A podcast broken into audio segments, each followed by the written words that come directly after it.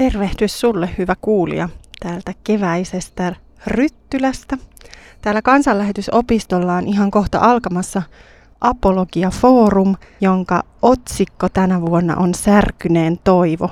Ja viikonlopun aikana pureudutaan syvälle kärsimyksen ongelmaan. Mun nimi on Laura Järvinen ja mulla on kunnia ja etuoikeus osallistua tähän viikonlopputapahtumaan ja samalla toimia teille tämmöisenä oppaana viikonlopun antiin. Mä oon osallistunut Apologia-foorumiin useampana vuonna ja aina mä oon saanut sieltä eväitä elämään. Jotain sellaista, mitä mä oon voinut hyödyntää omassa työssäni kansanlähetysopistolla opettajana, mutta myös sitten ää, vahvistusta omalle uskolle. Ja, ja vaikka tämä tapahtuma onkin vähän tämmöinen tieteeseen painottuva ja tieteellisestä näkökulmasta usein näitä uskon asioita katsova, niin kyllä mä joka kerta on tullut hengellisesti ravituksi ja evankeliumi on saanut mua hoitaa. Ja tätä mä odotan myös tältä viikonlopulta, että tätäkin särkynyttä muistutetaan siitä, että meillä on aina toivoa. Kyllä mä myös odotan sitä, että tämä on tämmöinen kotiäidin virkistysviikonloppu. Mä saan istua rauhassa tuolla penkissä ja kuunnella ja keskittyä hyvään opetukseen ja käydä aina välissä valmiiseen pöytään. Tervetuloa mukaan. Toivottavasti säkin saat tästä eväitä elämääsi. Seuraavaksi viikonlopun ensimmäinen opetus. Meille tulee puhumaan Aleksi Markkanen. Tämä maailman on tarkoitus opettaa, että pelastussanomaa tarvitaan, koska kukaan meistä ei voi tuomiolla vedota hyvyyteensä. Että synti on typerää ja tuhoisaa. Että sitä ei kannata tehdä ja että se vahingoittaa kaikkia, varsinkin heikkoja ja tähän nimenomaiseen tekoon viattomia. Tämä maailman on tarkoitus opettaa, että tällaista elämä on ilman Jumalan jatkuvaa huolenpitoa ja ylläpitoa, jos me haluamme elää kapinassa häntä vastaan että tämä aina on kapinan perimmäinen seuraus, että me ei olla ainoita, jotka kärsii, vaan tämä on jaettu yhteinen kokemus.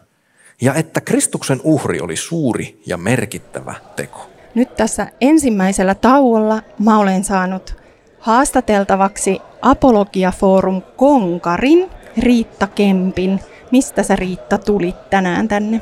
Mä tulin Tampereelta. Monettako kertaa sä oot nyt Apologia Forumissa? No mä en oikein osaa laskea sitä, kun yli kymmenen kertaa varmaankin. No sä oot varmaan yksi niistä, jotka useimmin sitten tähän tapahtumaan täällä nyt olevista on osallistunut. Mikä sut saa tulemaan tänne aina uudestaan? No mä tuun tänne sen takia, että mun uskoni vahvistuisi. Suurin syy on se. Ootko koskaan päässyt laittamaan täällä opittua käytäntöön? No, mä oon vähän ujo laittaa sitä käytäntöön, mutta, mutta mun oma uskoni on niin kuin vahvistunut. Että se on niin kuin mulle ollut se suurin anti täällä. No tämän viikonlopun aiheena on siis särkyneen toivo ja käsitellään kärsimyksen ongelmaa. Mitä sä odotat tältä viikonlopulta? No mä odotan jotain sellaista, että mä voisin saada jotain ää, apua siihen, miten mä voisin kohdata kärsiviä ihmisiä. Mä uskon ja toivon ja rukoilen, että sinä ja me muut saadaan siihenkin apua ja ja edelleen sitä oman uskon vahvistumista. Kiitos Riitta haastattelusta ja mukavaa viikonloppua sulle. Kiitos ja mukavaa viikonloppua myös sinulle. Seuraavaksi mennään kuuntelemaan Vesa Ollilaisen opetusta aiheesta Hyvä ja paha. Se on ihan varmaa, että mitä voimakkaammin eteenpäin tämä jälkikristillisyys menee, sitä enemmän ihmiset menee rikki. Ja se ilmeisemmin se näkyy. Ja sitä enemmän he tarvitsevat apua. Enkä tarkoita sitä, sitä, että meidän pitäisi päästä Hesarin kirjoittaa pääkirjoituksia, vaan konkreettisesti auttaa näitä ihmisiä. Ne tarvitsee vierellä kulkijoita. Ne tarvitsee joku, joka itkee heidän kanssaan. Ne tarvitsee joku, joka auttaa heidän arjen asioissaan.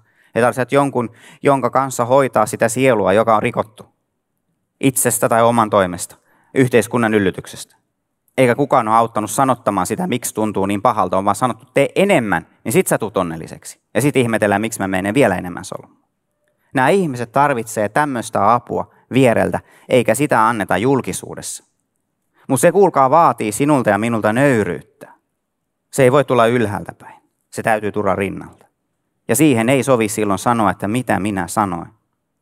Niin kuin Pihkalan Isto, joka on mun erittäin hyvä ystävä ja hengellinen mentori ja sielunhoitaja, sanoi, että kun onnettomuus tapahtuu, niin voidaan opettaa ihmisille liikennesäännöt, mutta sitten kun onnettomuus tapahtuu, niin sitten tulee palokunta paikalle ja tekee työnsä, eikä se pidä siellä moraalisaarna. Nyt on perjantain ohjelmallinen osuus ohi ja päivä alkaa olla pikkuhiljaa pulkassa, mutta nyt mä oon löytänyt täältä muutaman osallistujan, jo, joilta voidaan vähän kysellä, että miten on ensimmäinen päivä mennyt. Kerrotteko ensin, että ketä ootte ja mistä tuutte? Mä oon Tiina Vainiokaila Helsingistä. Ja Rita Lavikka Helsingistä. Monettako kertaa olette Apologia-foorumissa? Ensimmäistä. Samoin täällä ensimmäistä. Kun te olette nyt ensimmäistä kertaa täällä, niin mistä te keksitte tulla Ryttylään? Mistä te kuulitte Apologia-foorumista? No, tämä tuli kyllä ihan ystävältäni tässä vieressä seisovalta Tiinalta. Ja Tiina on myös, täytyy kertoa tässä, niin kova pyöräilemään, niin ajettiin ensin tuolta Pohjois-Helsingistä Pasilaan ja sieltä pyörät junaan ja sitten Ryttylän asemalta tänne pyöräiltiin. Tuliko siinä jo vähän semmoista kärsimyksen fiilistä vai oliko ihan ilon puolella? No keli oli vähän turhan hyvä niin kuin kärsimykseen. Toivottavasti silti tässä viikonlopussa on teille paljon antia. Kiitoksia. Minkälainen on tunnelma nyt tässä ensimmäisen päivän illassa? No olihan nämä tosi hyviä nämä opetukset, mitä oli. Vähän oli tuntemattomia osa lauluista. Mitä sulle Rita jäi mieleen tuosta äsken kuulusta Vesan opetuksesta? No ehkä tuli semmoista rohkaisua, ettei tarvitse ehkä piilotella siellä sen nyky tavallaan trendin mukana, että pitää antaa kaikkien kukkien kukkia, niin, niin ehkä semmoista jotenkin rohkaisua siihen. Tätä pitää vielä työstää, mutta että rohkaisua. Hyvä. Entä sulle Tiina, mitä sulle jäi mieleen? No kyllä mä oon samaa mieltä, se oli tosi rohkaiseva, mutta myöskin niin kuin ehkä jotenkin uusi näkökulma siihen, että joka tapauksessa viimeisenä mullan päällä seisoo meidän Herramme, että tämä tämmöinen niin kuin sekularisoitunut maailma ajaa itseään myöskin sitten jossain vaiheessa takaisin sinne Kristuksen luokse. Ja, ja siinä oli aika semmoinen lämmin sävy kuitenkin. Kiitos vastauksista ja mukavaa apologiafoorumia teille molemmille.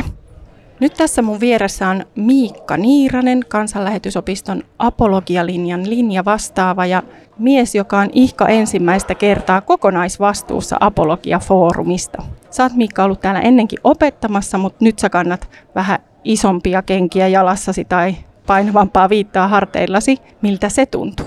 No kyllä tämä Vesalta peritty viitta on tietysti painava, koska Vesa, niin kuin äsken kuultiin, niin on, on sen verran niin kuin puhuu aina sen verran painavaa puhetta, että tota, se, se on isot saappaat täytettävänä, mutta tämä on ollut yllättävän niin kuin helppoa sen takia, että mulla on ollut tosi pätevä avustajatiimi täällä, jota johtaa Tuuli ja Taipale. Ja tota, tämä on kyllä ollut siinä mielessä niin kuin tosi kevyttä siihen nähden, että taas voinut olla myös tosi raskasta. Mitä sä nyt odotat tältä hyvin alkaneelta viikonlopulta?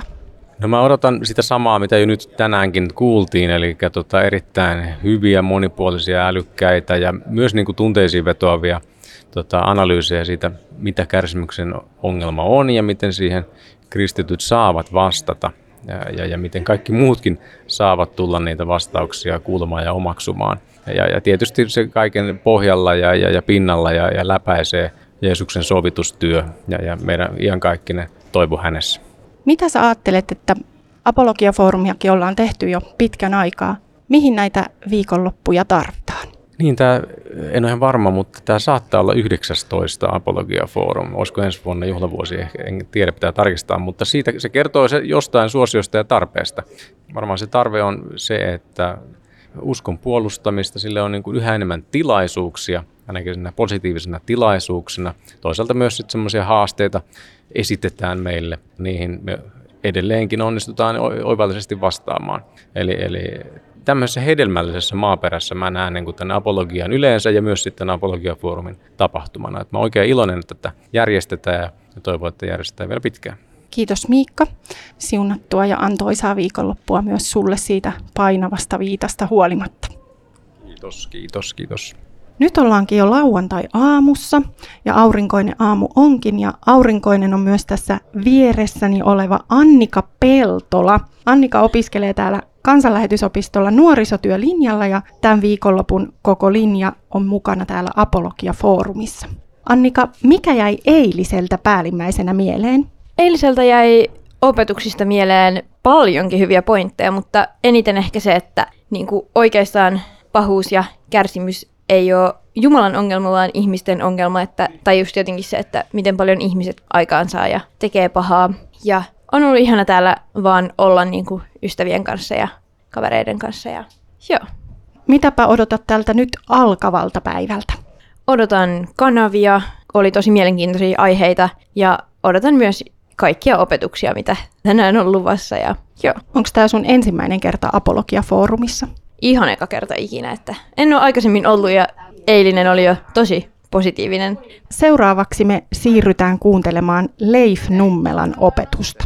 Useimmat meistä kuuluu molempiin ryhmiin äh, vähän vaihdellen. Et välillä on vaiheita elämässä, jossa menee tosi hyvin ja voi sanoa, että menee ihan jollain tavalla menestyksekkäästikin jokin asia, mitä me teemme ja, ja näin. Ja sitten tulee taas vaiheita, jossa kokee olevansa kivitetty, rikki, sahattu ja edespäin. Että on niin, niin, kuin, niin, niin kuin suurissa vaikeuksissa erilaisista syistä, joita, josta sitten puhutaan. Jeesus huusi meidän puolesta ristillä Jumalani, Jumalani, miksi minut hylkäsit. Hän joutui niin kuin, äh, maistamaan hylkäämistä. Mutta jollain salatulla ihmeellisellä tavalla tämä hänen kuolemansa ja kärsimyksensä on meille ei vain pelastukseksi, vaan valtavaksi lohdutukseksi. Eräs mies, joka, joka kärsi hyvin paljon, ja tästä on sen verran aikaa, että siihen aikaan nämä ää, kivunlievityslääkintä ei ollut sillä tasolla kuin se on tänä päivänä, niin, niin, niin hän, hän, hän ei meinannut niin kuin saada semmoista sopivaa lääkitystä, joka olisi ottanut niitä kipuja pois, siitä on niin pitkä aika, mutta hänen, hänen sairasvuotensa äärellä kävi erilaisia kristittyjä. Siellä kävi semmoisia, jotka toi hänelle parantamisvideoita ja sanoi, että kattele näitä, niin sun uskos kasvaa. Ja, ja siellä kävi semmoisia, jotka seiso siinä ja puhu kielillä pitkän aikaa. Siellä kävi semmoisia, jotka tanssi hänen sairasvuotensa ympärillä hengessä ja siis ilmoittivat tanssivansa hengessä ja, ja, ja, tota, ja, ja teki kaikenlaisia temppuja. Ja sitten hän, häneltä kysyttiin, että onko mikään, mikä sinua oikeasti auttaa? Niin hän sanoi, että se lohduttaa, kun joku lukee Jeesuksen kärsimyksistä. Jos hän, Jeesus, on käynyt läpi tuollaista, hänen täytyy ymmärtää, miltä minusta tuntuu. No niin, nyt me ollaan kuultu Leif Nummelan opetus kärsivän uskosta. Leif, sä sanoit siinä alkuhaastattelussa, että sä oot ollut jo pitkään kiinnostunut apologiasta ja jos oikein muistan, niin sä oot ollut mukana apologiafoorumeista aika lailla sieltä alkuvuosista asti. Ootko huomannut, että tässä vuosien varrella niin kuin kysymykset, mitä apologiafoorumissa nousee, niin olisi muuttunut vai pyöriikö siellä vuodesta toiseen samat asiat ihmisten mielissä ja sydämellä? Sekä että on, on pyörii samat kysymykset, koska tota, tämmöiset kysymykset kuin mitä perusteita meillä usko, että Jumala on olemassa, voiko uuteen testamenttiin luottaa, nousiko Jeesus kuolleesta, ne on samoja vuosikymmenten ajan, mutta sitten tulee uusia kysymyksiä, jotka ikään kuin tämä ympäröivä aika heittää meille niin kuin kristityn suhde luontoon, ää, joka liittyy tähän luonnon saastumiseen ja näihin tämän tyyppisiä kysymyksiä. Sitten nämä sukupuolietiikkaan ja mieheyteen, naiseuteen kuuluvat kysymykset, ne on tullut niin kuin agendalle voimakkaammin identiteettikysymykset, että toisaalta on samat kysymykset koko ajan, mutta toisaalta tulee ihan uusia, jotka nousee tästä ajasta ja on mukava nähdä, kun on näissä vielä mukana. Mä olin tosiaan mukana perustamassa tätä apologia-seminaaria ja suunnittelemassa sitä ensimmäistä ja on mukava nähdä, että näihin uskalletaan mennä näihin niin kuin uusiinkin kysymyksiin ja vastaamaan niihin ja löytyy kristittyjä, jotka on tutkinut niitä asioita ja voi avata niitä muille. No tuossa äskeisessä opetuksessa sä lähdit liikkeelle hebrealaiskirjeen kohdassa, jossa puhutaan uskon sankareista tai, tai uskon esikuvista.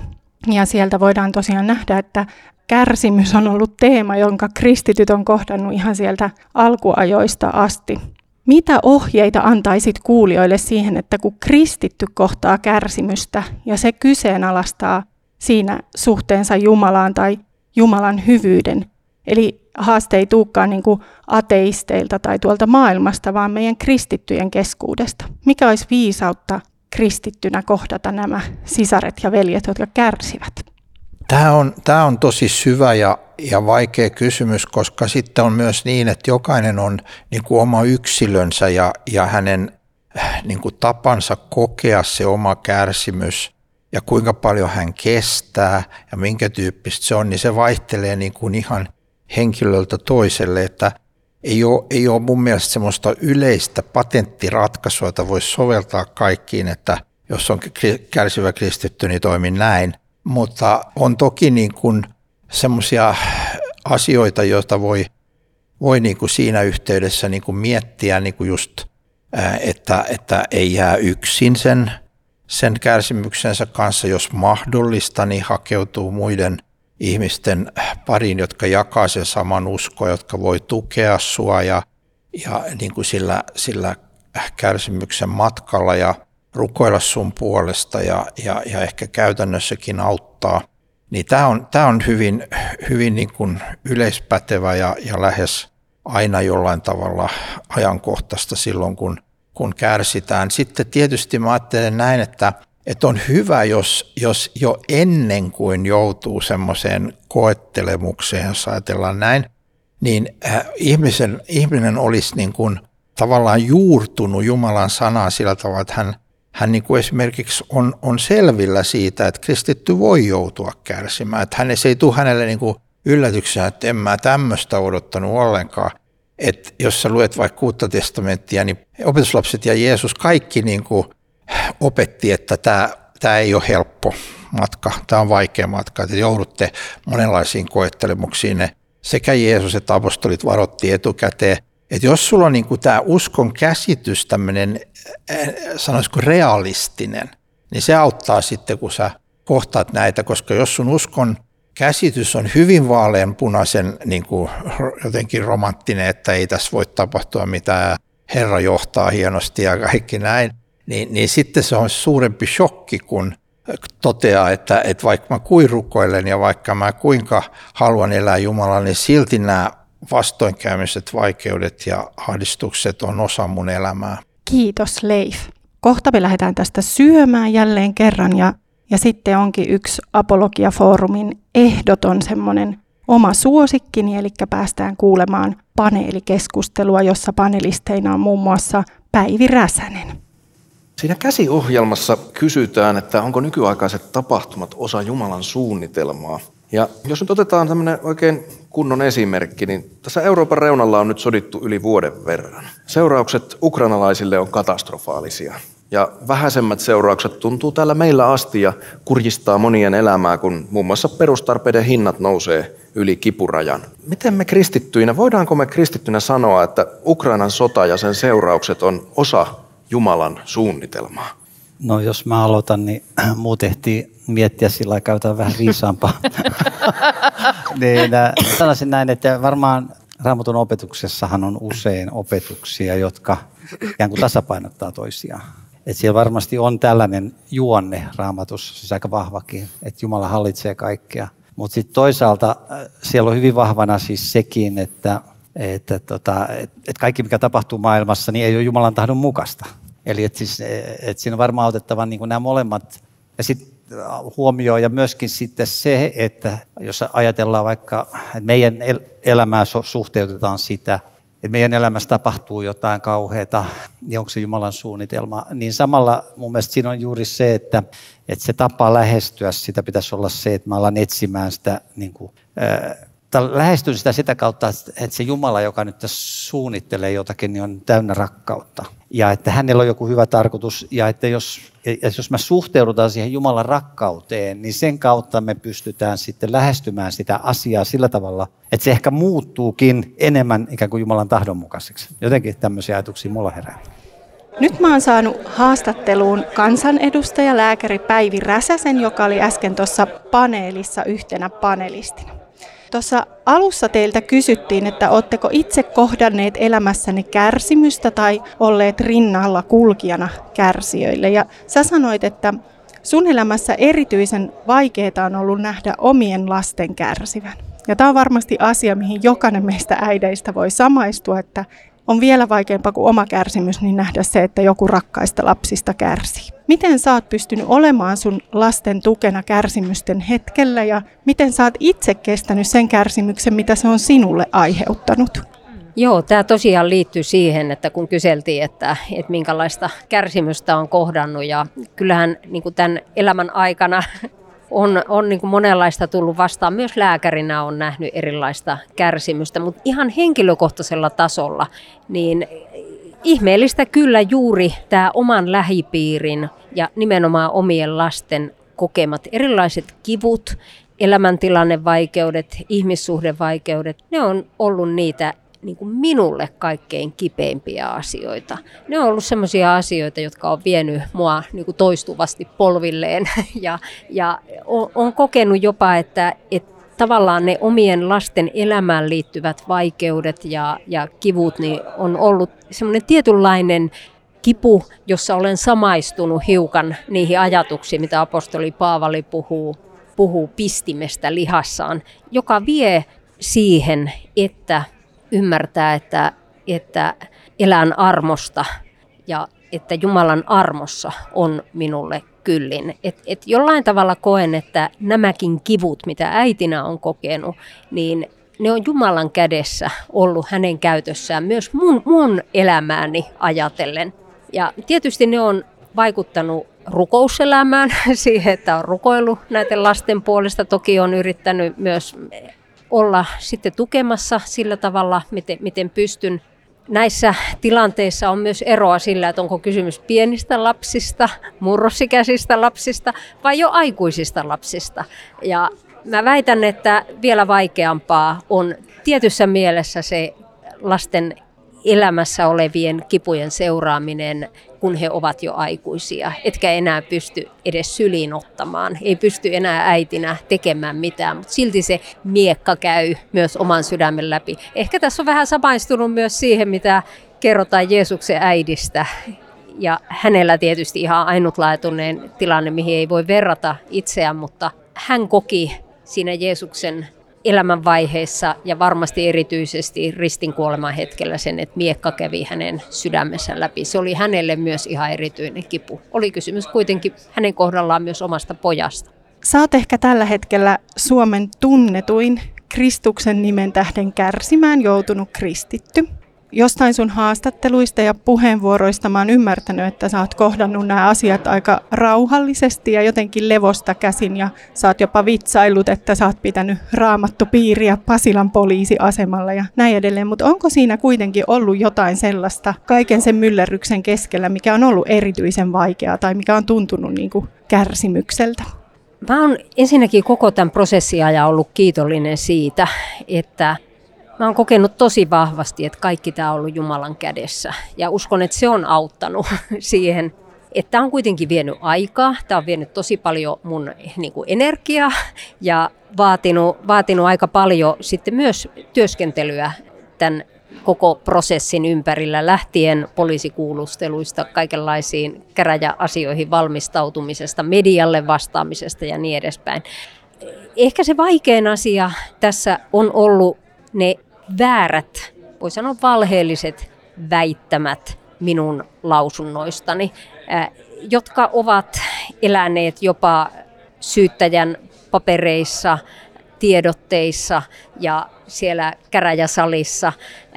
Eli sellaiset asiat, joita en ole sanonut, esimerkiksi, että kaikki ihmiset eivät olisi Jumalan luomia. Et tietenkään en näin ajattele, mutta kun tällainen väittämä sitten on julkisuudessa, niin sitä tavallaan olisi helpompi ja on helpompi puolustaa itseään niin kuin, faktojen pohjalta kuin sitten sitten niin kuin valheellisten väitteiden pohjalta. Mutta on tosi kiitollinen, että käräjäoikeudessahan niin kuin todettiin, että nämä ei pidä paikkaansa ja, ja niin kuin rauhallisella mielellä suhtaudun nyt myös sitten tähän tulevaan hovioikeuden istuntoon.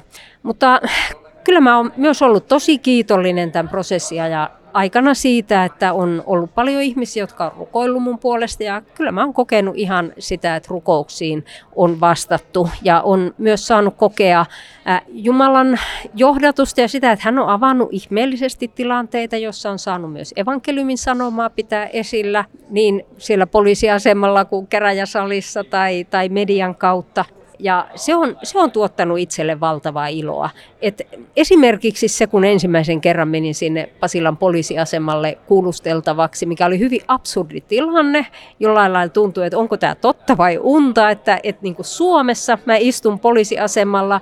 Vähän aikaisemmin olin ollut itse sisäministeri poliisista vastuussa. Sitten siellä istutaan ja poliisi kuulustelee mua jostain raamatun kohdista. Ja selitän hänelle, että mikä on roomalaiskirjeen sanoma, mikä on roomalaiskirjeen ensimmäisen luvun sanoma, mitä, ta- mitä raamattu tarkoittaa käsitellä synti, mitä itse niin kuin siitä käsitän ja, ja niin edespäin mulle tuli semmoinen valtava ilo, että kiitos Jeesus, että saan olla tässä nyt ja saan tämän poliisimiehen kanssa keskustella, keskustella näistä asioista. Sain kertoa hänelle myös, niin kuin, mikä on raamatun ratkaisu äh, tähän syntiongelmaan, et, et, niin kuin kertoa hänelle myös evankeliumin sanoman. Et, et jollain lailla mä luotan, että näissä tilanteissa toteutuu myös vaikka nämä on, nämä on tietysti kevyitä ja pieniä verrattuna niihin tilanteisiin, joissa, joissa, joissa ihmiset on niin kuin raan vainon kohteena, mutta näissäkin saa näissä tilanteissa niin kokea niitä Jumalan sanan lupausten toteutumista. Että Jumalan, Jumala ja kirkkauden henki lepää, lepää teidän päällänne silloin kun, silloin, kun teitä solvataan Kristuksen nimen tähden.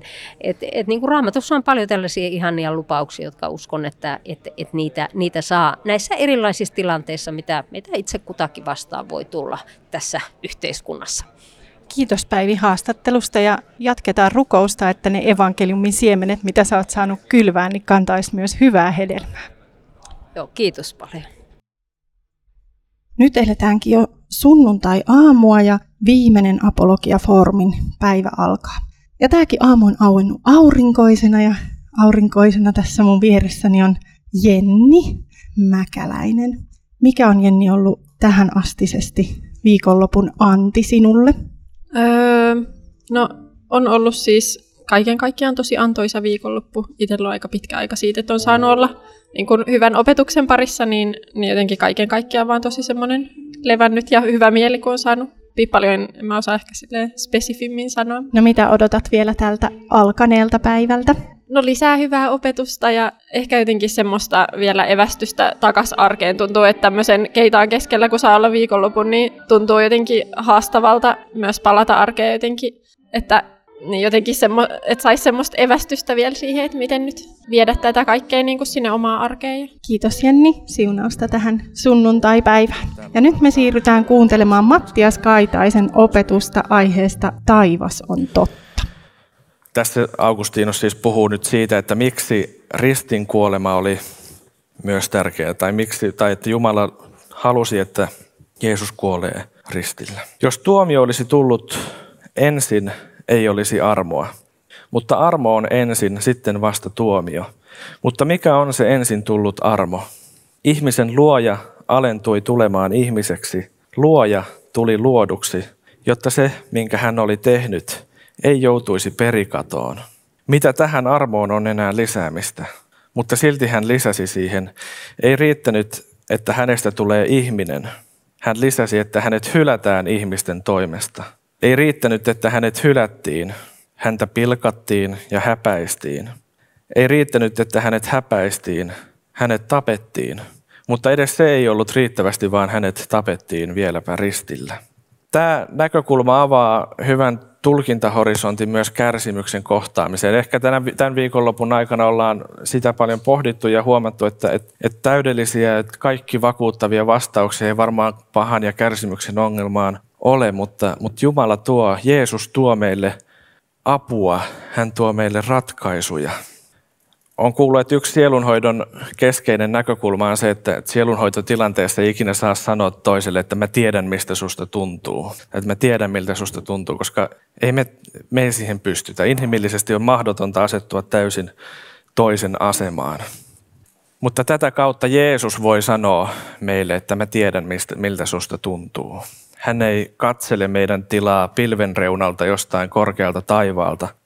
Hän voi sanoa meille, että mä tiedän, miltä susta tuntuu ja me voidaan oikeasti uskoa siihen, että Jeesus tietää. Apologia-foorum alkaa olla aika hyvin pulkassa. Vielä meillä on Jumalan palvelus tulossa, mutta tämä varsinainen viikonlopun kurssin ohjelma on nyt paketissa. Tässä viimeisessä haastattelussa mulla on juontajana toiminut Emilia Mäkelä – tässä rinnallani. Emilia, minkälainen tämä viikonlopun anti on ollut sulle noin kokonaisuudessaan? No aika valtavahan se oli. Itselle ehkä apologia sanana kuulosti semmoiselta, että tylsyys, kun mua pyydettiin juontajaksi. Mutta sitten mä olin silleen, ihan sama, että mä tykkään juontaa, niin pitäähän sinne nyt mennä ja näkee kavereita. Mutta sitten onkin ollut tosi semmoista käytännönläheistä, että se ei ole ollut vaan semmoista niinku filosofista keskustelua jostain, jostain, mitä argumentteja voi käyttää, vaan se on ollut oikeasti semmoista, että kun sulle tulee kärsivä omainen, niin mitä sä pystyt tekemään siinä tilanteessa. Ja niitä kuitenkin tulee vastaan itsellä aika vähän elämää takana, mutta on tullut jo ja varmasti tulee vielä enenevissä määrin, niin se on ollut kyllä hienoa. Oliko joku opetus, mikä sulle jäi päällimmäisenä mieleen, minkä viet täältä vielä sitten kotiin tuliaisina? No mulla kanavassa nousi semmoinen lause, minkä itse asiassa joku kanavan osallistuja sanoi, että itkekää itkevien kanssa, mikä raamatustakin löytyy, niin se oli semmoinen, että ei siinä tarvi olla piristämässä välttämättä tai antamassa ratkaisuja, vaan riittää, että siinä ollaan rinnalla. Ja sitten mitä tuossa Aleksi sanoi äsken paneelissa, niin se, että tulisi ehkä helposti se kristittynä alkaa määrittelee itsensä sen kautta, että mitä me vastustetaan ja mistä me ollaan eri mieltä ehkä valtavirran kanssa. Mutta kuin tärkeää se olisi oikeasti lähteä määrittelemään itsensä siitä, että mitä Jeesus on puolustanut ja mitä me halutaan puolustaa siellä niin kuin kristinuskosta lähtien. Että tulisi se niin kuin oikeasti Jeesuksen rakkaus eikä semmoinen, että näitä asioita me ei kannateta eikä me näistä tykätä. No toi on aika suuri kotiin vieminen ja, ja toivottavasti se saa elää sun mukana sitten siellä sun arjessa. Tämä ei suinkaan ollut historian viimeinen Apologia-foorum toivottavasti ja, ja ensi vuoden Apologia-foorumin suunnittelu on jo alkanut ja ainakin päivämäärät on tiedossa. Voisitko kertoa ne kuulijoille niin, että he voi pistää jo kalenteriin ylös, jos vaikka, vaikka tämän ohjelman kautta kiinnostuivat asiasta?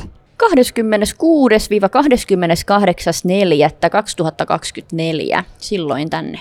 Eli nämä päivämäärät nyt ylös, huhtikuun viimeinen viikonloppu ensi vuonna. Ja, ja sitten jos sitä ennen haluat jo päästä vähän saamaan opetusta kan- apologiasta, niin käy seuraamassa kansanlähetysopiston nettisivuja. Sinne tässä kesän mittaan tulee syksyn arkiperiodit. Eli jos sulla on mahdollista irrottaa muutama päivä arkiviikosta ja lähteä tänne, niin täällä on melkein joka viikko tarjolla hyvä apologia-aiheinenkin periodi. Eli nettiosoitteeseen kansanlähetysopisto.fi. Sieltä niitä sitten löytyy. Itse nautin myös suunnattomasti tästä viikonlopusta ja on tosi virkistynyt olo ja kyllä täältä, niin kuin Emiliakin sanoi, niin sai eväitä kärsimyksen kohtaamiseen, mutta myös kärsivän ihmisen kohtaamiseen. Kanssasi Apologia-foorumin matkassa oli siis Laura Järvinen, toivottavasti nähdään tulevana syksynä ja viimeistään sitten ensi huhtikuussa täällä kansanlähetysopistolla.